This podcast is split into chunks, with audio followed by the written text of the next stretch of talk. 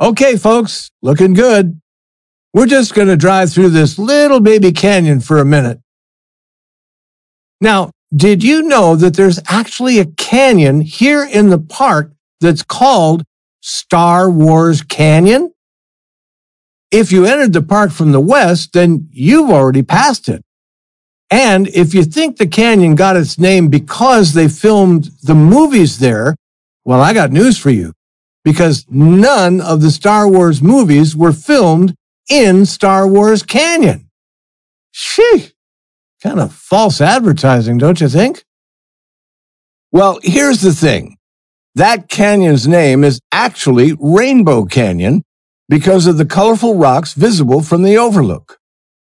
Now, since World War II, the United States Air Force and Navy have used the canyon as a training space for low altitude flying.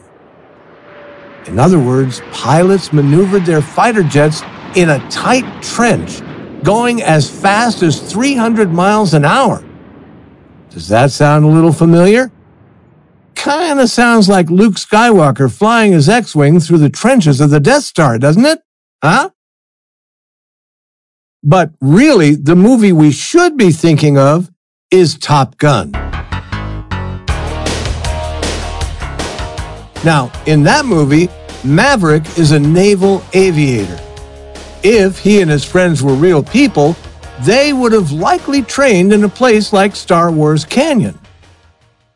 For fighter pilots, low altitude flights can avoid enemy aircraft missiles and radar.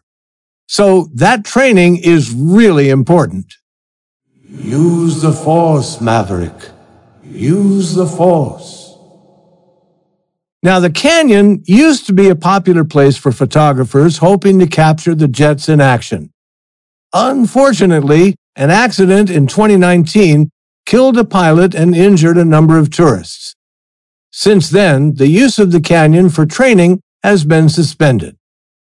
But things could change, and maybe someday, Star Wars Canyon will, once again, witness the roar of fighter jets training for their next mission.